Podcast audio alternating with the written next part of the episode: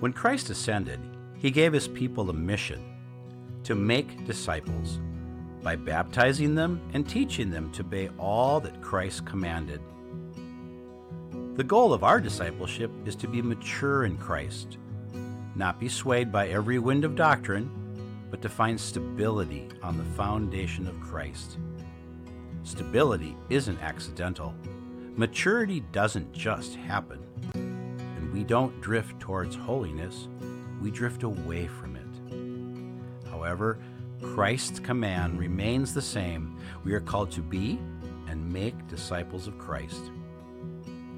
But what does it mean to be a disciple? Is there a class I'm supposed to teach? Where do we learn about being a disciple? What does maturity look like? Are we supposed to be clones of each other who look, think, and act exactly the same? This Advent season, we will consider the implications of the incarnation and how it applies to making disciples. We'll be cutting through the confusion, unscrambling the pieces, and demystifying discipleship.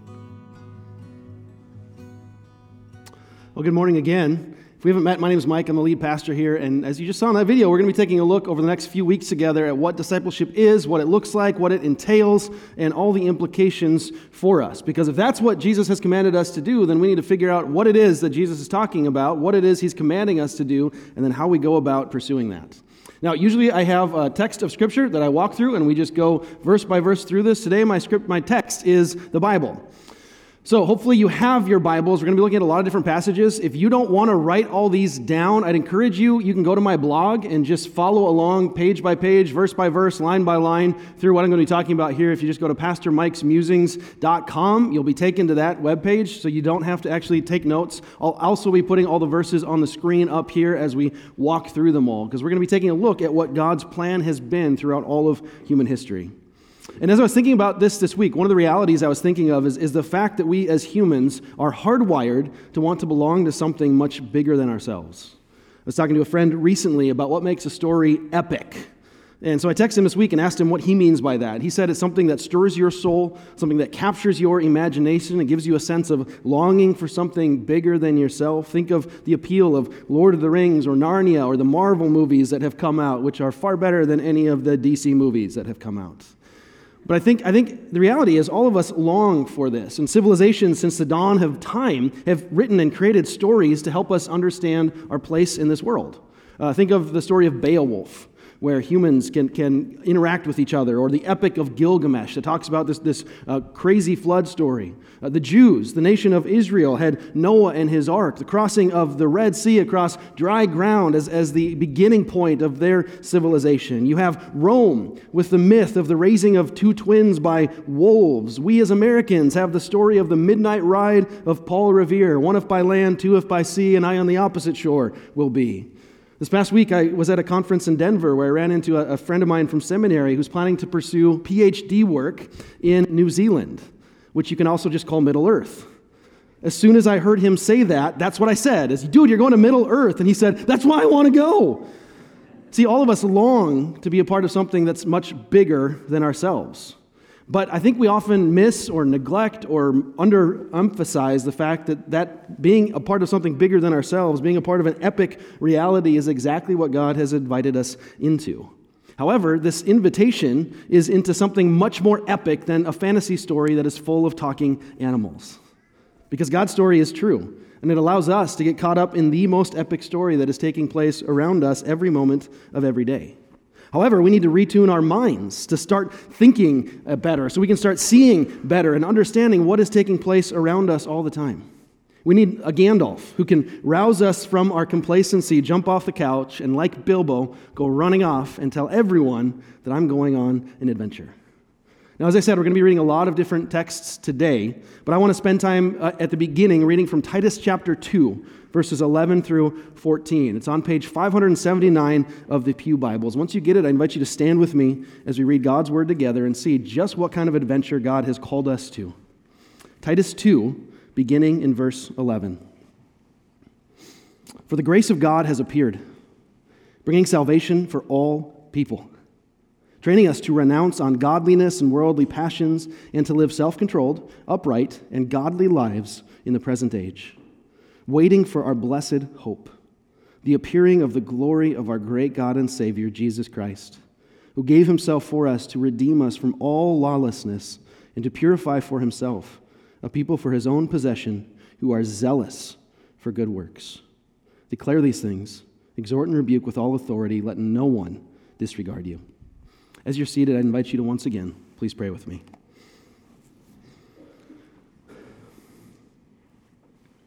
God, I thank you that you, as the great storyteller, have invited us into your story. All of us have, have a significant part to play, a significant role to carry out. And I pray for all of us that we would be found faithful of what you have called us to do and be, and that is making and maturing disciples of you.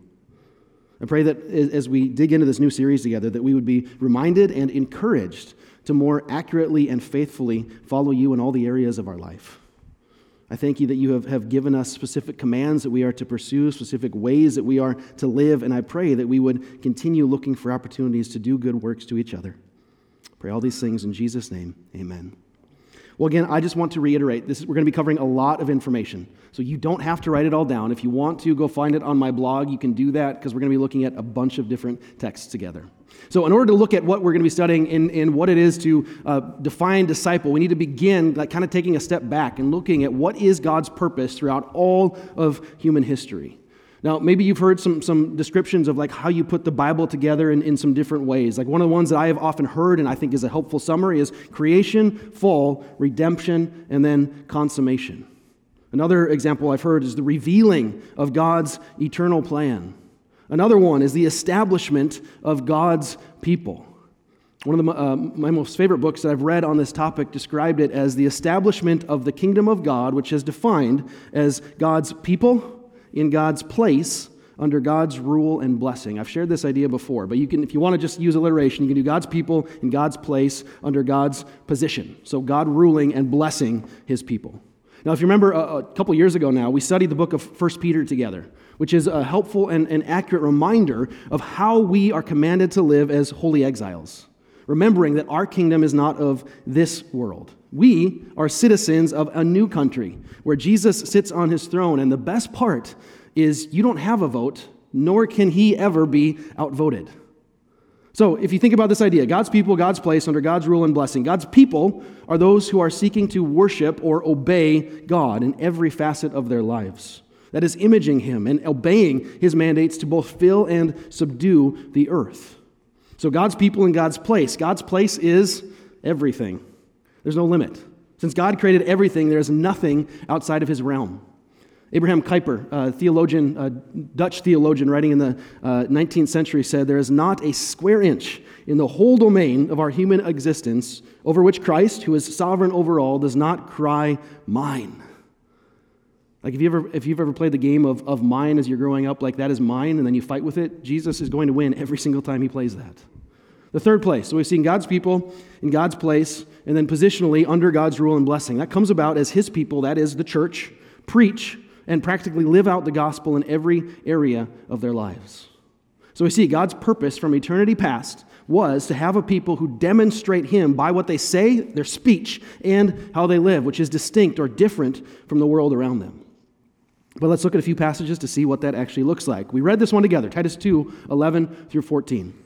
A few notes. It begins by saying, The grace of God appeared. This is referring to Jesus. Jesus is the one who brings about salvation for all people. This salvation, this gift, this gospel message that we believe and preach and proclaim on a regular basis here is accessible to anybody, is available to everyone. And then when we are saved, it leads us to renounce ungodliness and worldly passions and to live self controlled, upright, and godly lives in this present age. And then, after we're doing these, pursuing these attributes, it leads to us anxiously waiting for Jesus to finally come back. Now, it also goes on, he, who gave himself, that is the atonement, he died on the cross on our behalf, to redeem us from all, all lawlessness and purify for himself, for his own possession, who are zealous for good works. So, this purifying idea is one we've talked about a lot when we were looking at Ephesians together. This is holiness, this is sanctification, which is manifested by being zealous for good works. So, if you are purified, if you are holy, if you are becoming sanctified, you are going to be zealous for good works. That means that those who are saved should be looking for every opportunity you have to do good works. So, are you today, are you zealous, working your hardest? To do good works. Another example we see of, of what God's plan in human history is, is, is in Colossians chapter 1, verses 13 and 14. It's on page 572 of those Pew Bibles. Here, Paul says, He has delivered us from the domain of darkness and transferred us to the kingdom of His beloved Son, in whom we have redemption, the forgiveness of sins. So here we see we, we used to be in, in this place, this domain of darkness. But then, when Jesus came, when he saved us, he delivered us. And, when we put our trust, our faith, our hope in him, we are then transferred from the domain of darkness into this brand new kingdom of the beloved Son. Now, we are called to live out good works. We're called to live out the gospel, and we are actually called and commanded to do that together in community during this present age. But this isn't just a New Testament idea. We'll see another picture of this in the Old Testament in just a second. I think a good way of summarizing what we see here in Colossians chapter 1 is with this diagram. Now, a lot of the ideas I'm going to be talking about are from like 20 years of life and about 20 different books that I have read on discipleship over the years, which is why this is going to be a fire hose.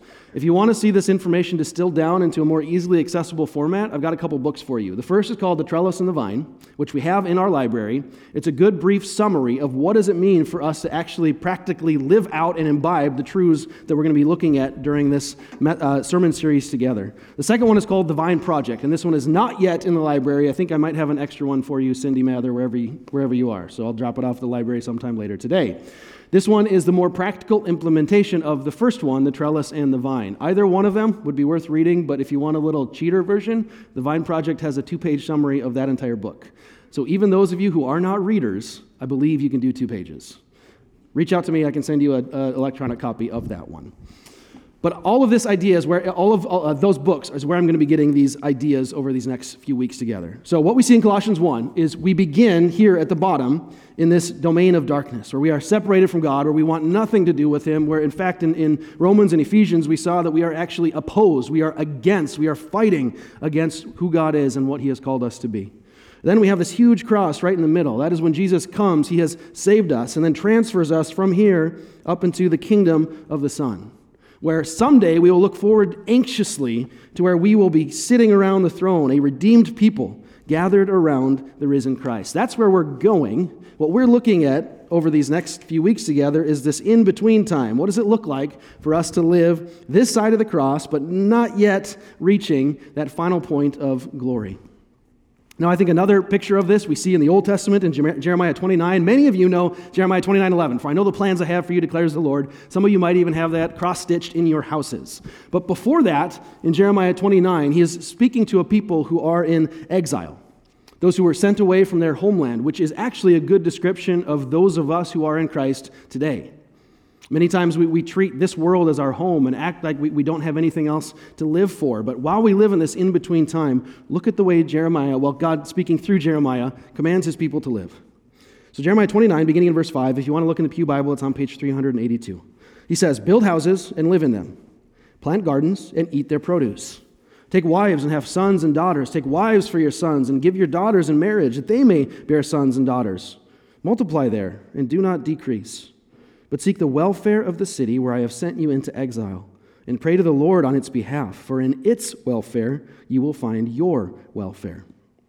Notice how normal this is. There's nothing extraordinary about what is taking place. All God's people are commanded to do is live a holy life in the normal, everyday life that everyone is doing. We'll be doing the same things as everybody else, but we'll have a different focus, aim, and goal. And we see that we're supposed to be actively looking for ways that we can be a blessing to our communities. Now, I don't have time to dig into this to now, but I'll, uh, right now, but I'll talk about it some during sermon scraps tomorrow. That is, how do we pursue the blessing of our community when the culture emphasizes the opposite of what we've been called to do and be, and then uh, fights back against our attempts to be a blessing and, and calls them intolerance? Again, separate and bigger issue than I have time for, but I think it does warrant a conversation. So before we get to discipleship, with these ideas in mind, I think we need to understand what a disciple is.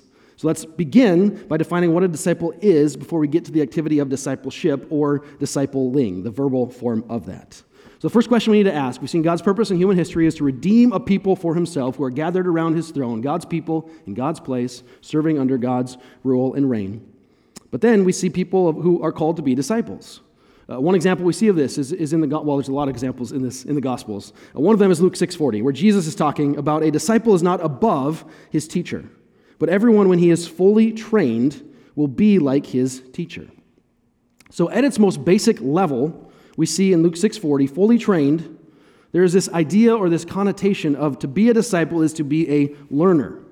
Remember, we saw this in Ephesians chapter 4:20. Paul says this is not how you learned Christ. Micah reminded us that that's like some weird language of learning Christ. Normally, you learn about Christ or learn of Christ. How do you learn Christ? What we see is all of us are supposed to be learning Christ, learning from Christ, remembering that we aren't above Him, we aren't before Him, but the aim, the purpose, the direction of all of being a disciple is to learn Christ. That means we try to be like Him, we follow after Him, we try to represent Him to others, we help teach others what He's like. So then, with that, again, picture that we have, we can take this idea to be a learner, we'll put a little L over those who are now in Christ.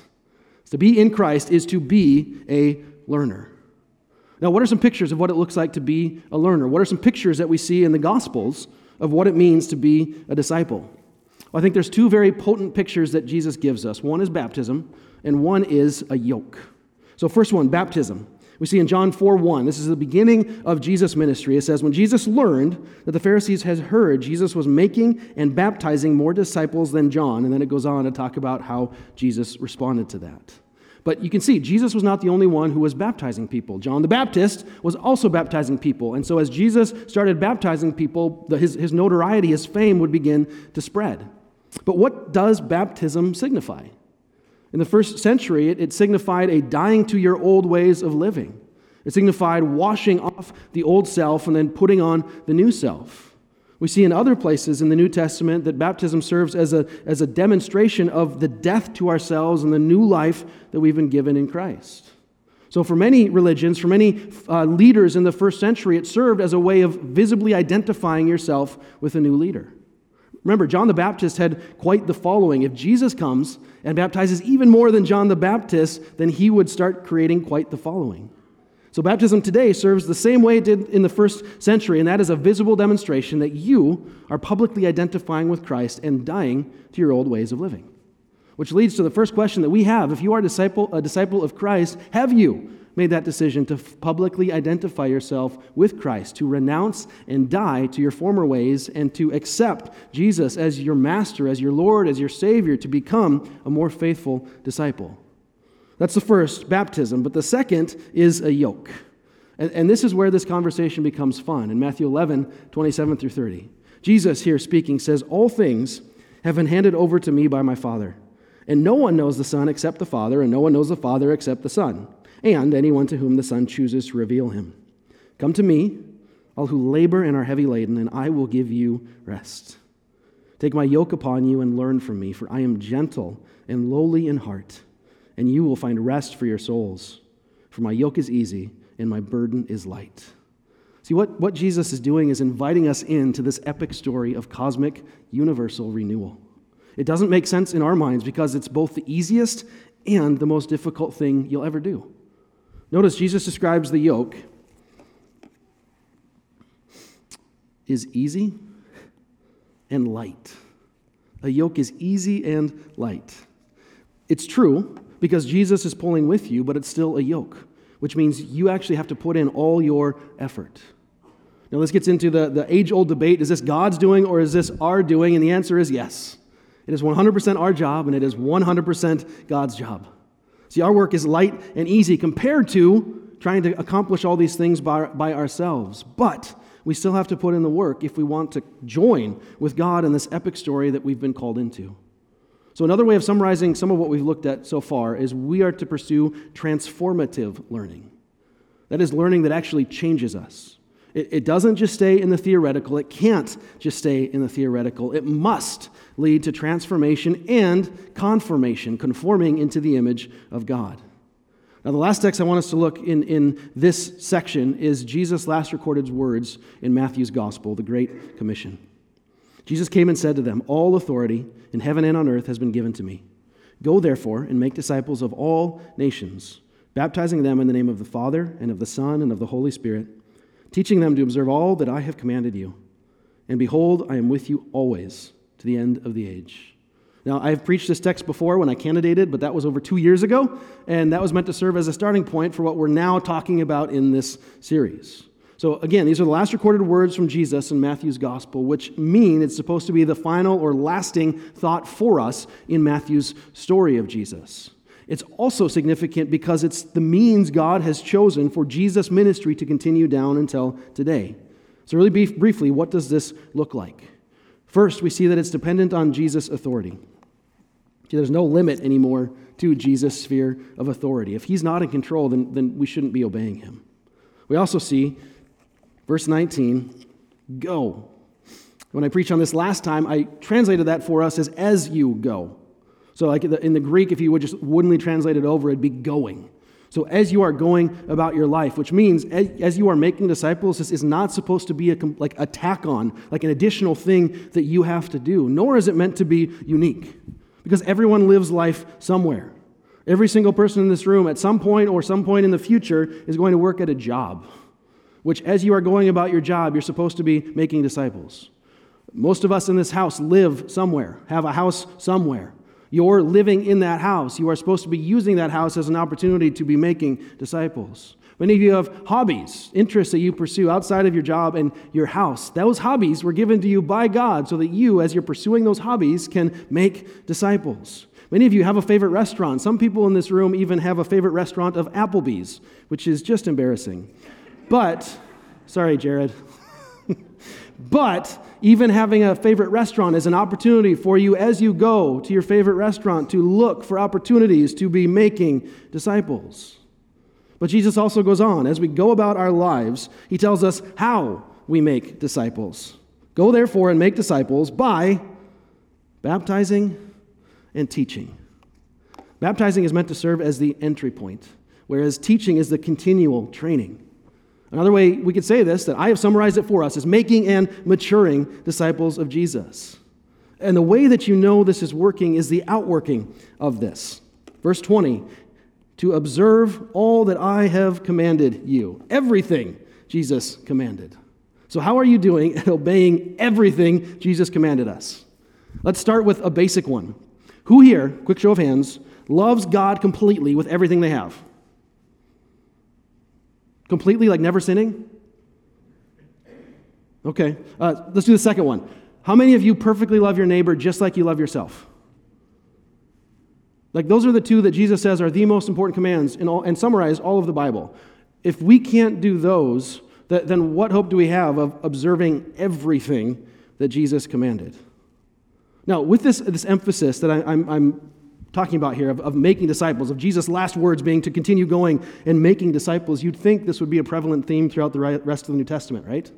Like you should see this idea of, of making more disciples just come up again and again and again. The funny thing is, the last time the word disciple appears in the New Testament is Acts 21 16, which means we have a, like a third of the Bible left before uh, disciple is ever mentioned again. But with what we've talked about, with a disciple being a learner, then we're actually going to see it come up all, all over. And even in like Acts 21 16 is a funny one. It says, Some of the disciples from Caesarea went with us. That's all it says. So it's not even talking about this process of discipling, it just disappears. Like, so, am I making a mountain out of a molehill? Are, are we talking about something that should be ignored or forgotten? Do you think maybe the early disciples forgot about it and then, like, moved on? Like, we got the discipleship thing, now we're going to move on to bigger and better things and do the real work of ministry? See, if, if we go back and, and think about a disciple being someone who is learning, then it's going to appear all over the New Testament. So, let's look at a few. First, Romans 16, 17. I appeal to you, brothers, to watch out for those who cause divisions and create obstacles contrary to the doctrine that you have been taught or you have learned. So there we see disciples coming up. So avoid people like this. 1 Corinthians 14 31. For you can all prophesy one by one so that all may learn and be encouraged. Philippians 4, it comes up twice. Verse 9, what you have learned and received and heard and seen in me, practice these things. So that is transformative learning. Live these things out, and the God of peace will be with you. Two verses later, Paul talking about himself. Not that I'm speaking of being in need, for I have learned in whatever situation I am to be content. We'll go on. Colossians 1 5 and 7. Because of the hope laid up for you in heaven, of this you have heard before in the word of the truth, the gospel, which has come to you, as indeed in the whole world it is bearing fruit and increasing as it does among you, since the day you heard it and understood the grace of God in truth, just as you learned it from Epaphras, our beloved fellow servant. He is a faithful minister of Christ on your behalf. We'll go on to Ephesians, passage that we studied together. Oh, too far. Uh, just a few weeks ago, Ephesians 4. They have become callous, have given themselves up to sensuality, greedy to practice every kind of impurity. But that is not the way you learned Christ. He goes on to talk about all those things we're supposed to put off and put on. Titus 3:14 and let our people learn to devote themselves to good works so as to help cases of urgent need and not be unfruitful. That's the last one I've got for you. Brief summary of what it means to be a learner or a disciple throughout the New Testament. So, looking at, at some of these ideas, we've seen that this, this learning needs to be a regular part of what we're doing. Those who have moved, if we go back to that arrow idea, those who have moved from the domain of darkness into the kingdom of God's Son are going to be continually learning. So, how do we then define what a disciple is? If you go with the Vine Project definition, they say it is a forgiven sinner who is learning Christ in repentance and faith. A forgiven sinner who is learning Christ in repentance and faith. Another book I read this week said a disciple is someone who learns the way of Jesus, which is both cognitive and behavioral, knowing and doing. So I tried to take a, bunch of different definitions and came up with it is a redeemed sinner learning Christ by increasing worship of God through every area of your life.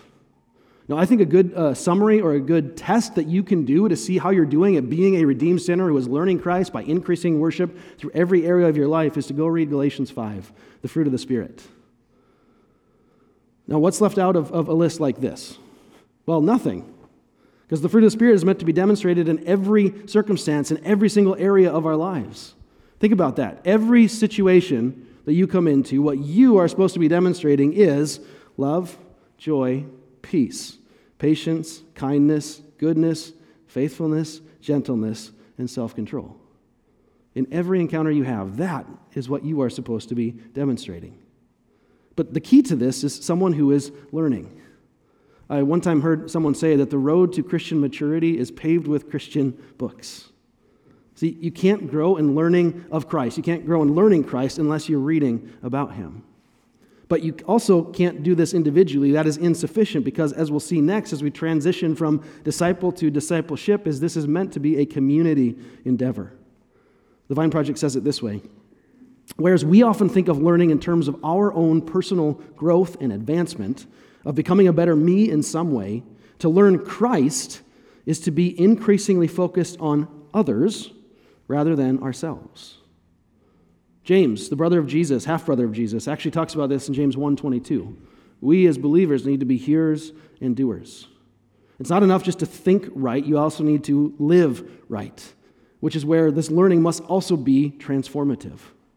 So, we've seen a disciple as someone, a redeemed sinner, learning Christ by increasing worship of God through every area of your life.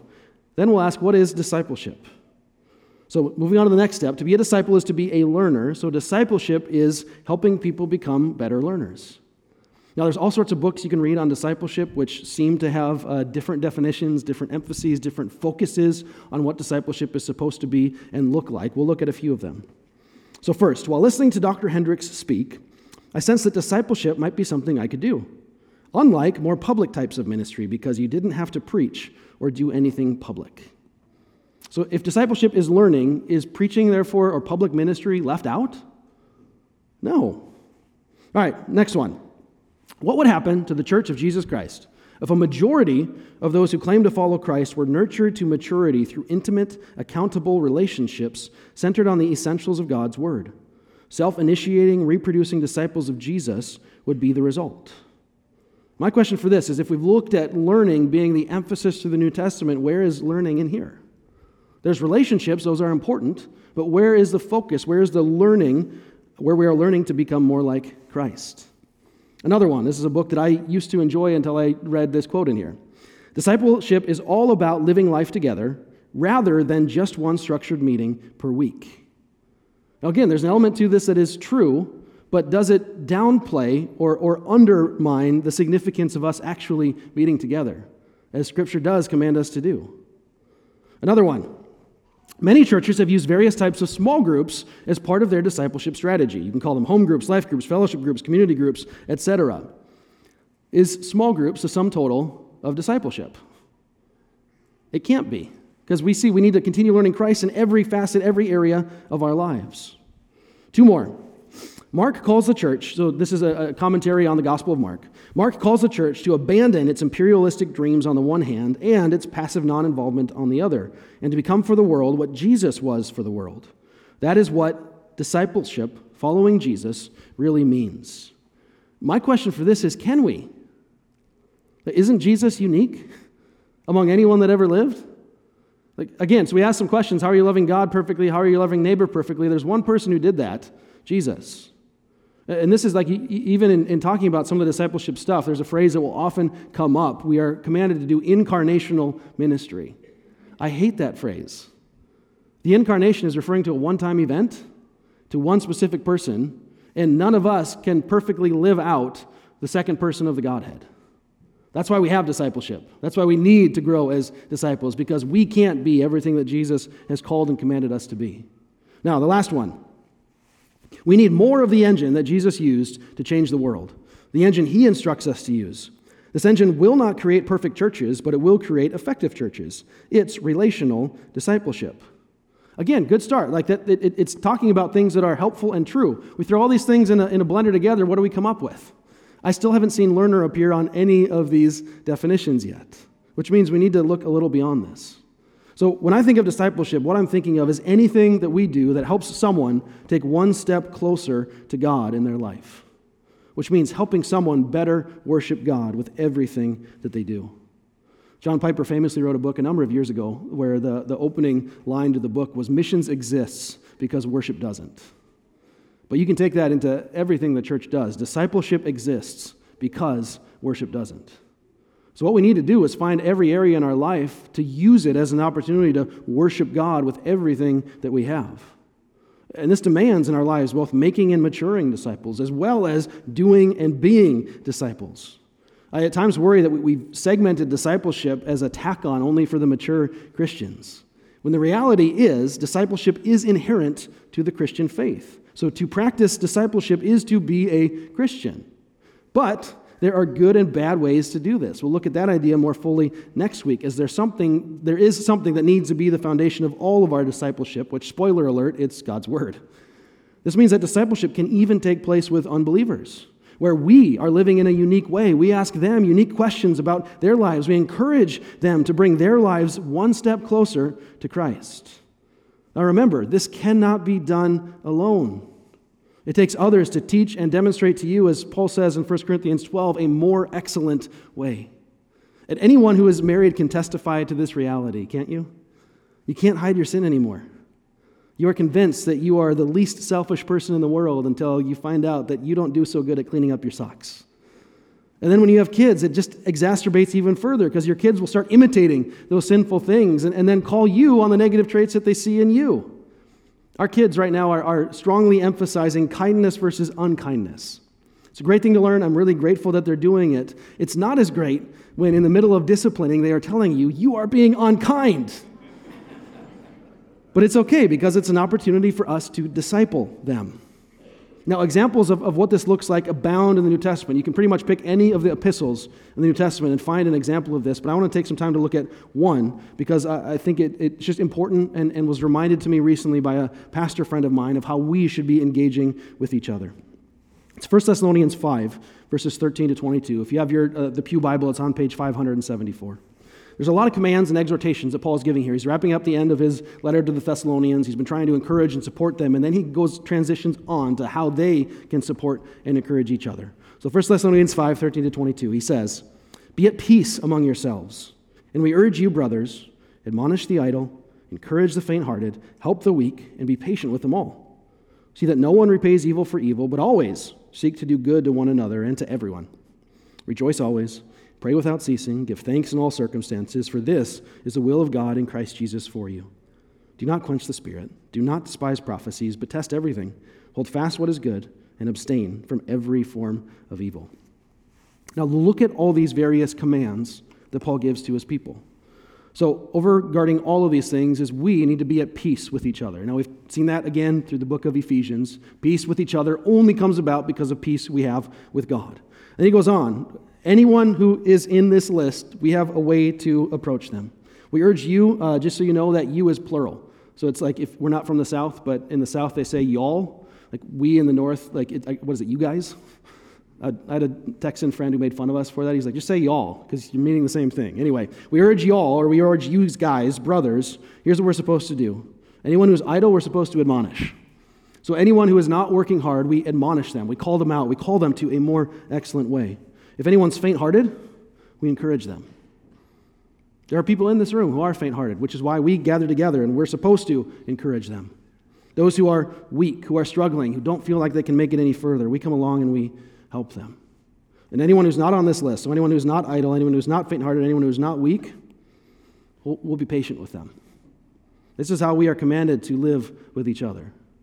Then he goes on see that no one repays anyone evil for evil, but always, always, always, always seek to do good to one another. And if you can't do it to one another, also do it to everyone. No one is left off this list. And then Paul talks about how we pray. We rejoice, we pray without ceasing. We give thanks all the time, no matter what is going on in your life. All that, all those commands of what we should do before we get to what we should not do, and that is do not quench the Spirit, do not despise prophecies. Instead, we test everything and we hold fast to anything that is good. A summary of that is abstaining from every form of evil. We do good all the time.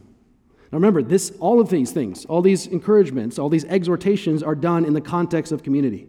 This cannot be done alone. Dietrich Bonhoeffer wrote a book on this idea called Life Together, where he says the Christ in his own heart is weaker than the Christ in the word of his brother. His own heart is uncertain, his brother's is sure. That is why we need to speak to each other, because I get tired. You get tired. We grow weak. So we need each other to be encouraged and to continue encouraging each other. We need God's word to be spoken to each other, and we need God's, the, the church, we need each other to help hold us accountable, which is some of what we'll be looking at together over the coming weeks. But I love the way the Vine Project summarizes all of this discipleship idea with four P's. So they say it is the persevering proclamation of the Word of God by the people of God in prayerful dependence on the Spirit of God. And they even put it in alliteration for you. So discipleship is proclamation of the Word in multiple ways, which we'll be looking at next week. It is prayerful dependence on the Spirit, which we just saw in 1 Thessalonians together. It is people, that is us, as God's fellow workers. So you think of a, a, a place like uh, Galatians, I don't remember the exact passage, but where uh, Paul is talking about Apollos planted and I watered, but who causes the growth? God does. We can't force people to grow, but we are called by God to continue speaking God's word to each other. And then the last thing is the hard part, and that is persevering step by step. So, what does that look like? practically. A couple brief ideas for us as we wrap up. First, in Matthew 4:19, as Jesus is going calling his first disciples, he stumbles across two guys who are fishing by the sea, and he says to them, "Follow me, and I will make you fishers of men." What you're supposed to do is take what you're already doing and refocus it toward growth and holiness. So we see Jesus, who took people who were fishermen and made them fishers of men. What is it that you are doing that you can use to actively speak God's word, speak God's truth to help people take one step closer to Christ? But we also see that we do this because we have been sent and commissioned by God. Apart from Matthew 28, Jesus, at the, at, towards the end of his ministry in, in John's gospel, uh, Jesus comes to them and says, Peace be with you. Again, we see that peace that is only possible because of Jesus. As the Father has sent me, even so I am sending you. Do you view your daily life as sent by God? To actively work with God at moving people one step closer to God with all your interactions. Because that's exactly what God has called us to do and be. We're called to be a disciple who pursues discipleship by our daily interactions with each other.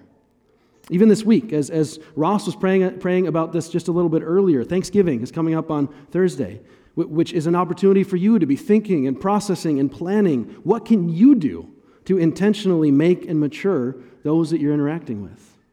You may be interacting with unbelieving family this week. Use it as an opportunity to point them, to, to shepherd the opportunity that you have to speak the truth of God's word in, in every interaction and every encounter that you are having. It doesn't have to wait until Thursday. You can do it today. One of the things we're commanded to do throughout Scripture is actually encourage each other. I was reminded of that this week. This is not in my notes, so I'm getting off script here. Sorry. Um, Hebrews 10:25. Do not neglect meeting together, which is the habit of some, but encourage one another all the more as you see the day drawing near. I was reminded of that need, like as we speak God's word to each other, as we encourage each other. The speaker was talking about, the, the, for some reason, the, the uh, author of Hebrews is, is equating meeting together with encouragement.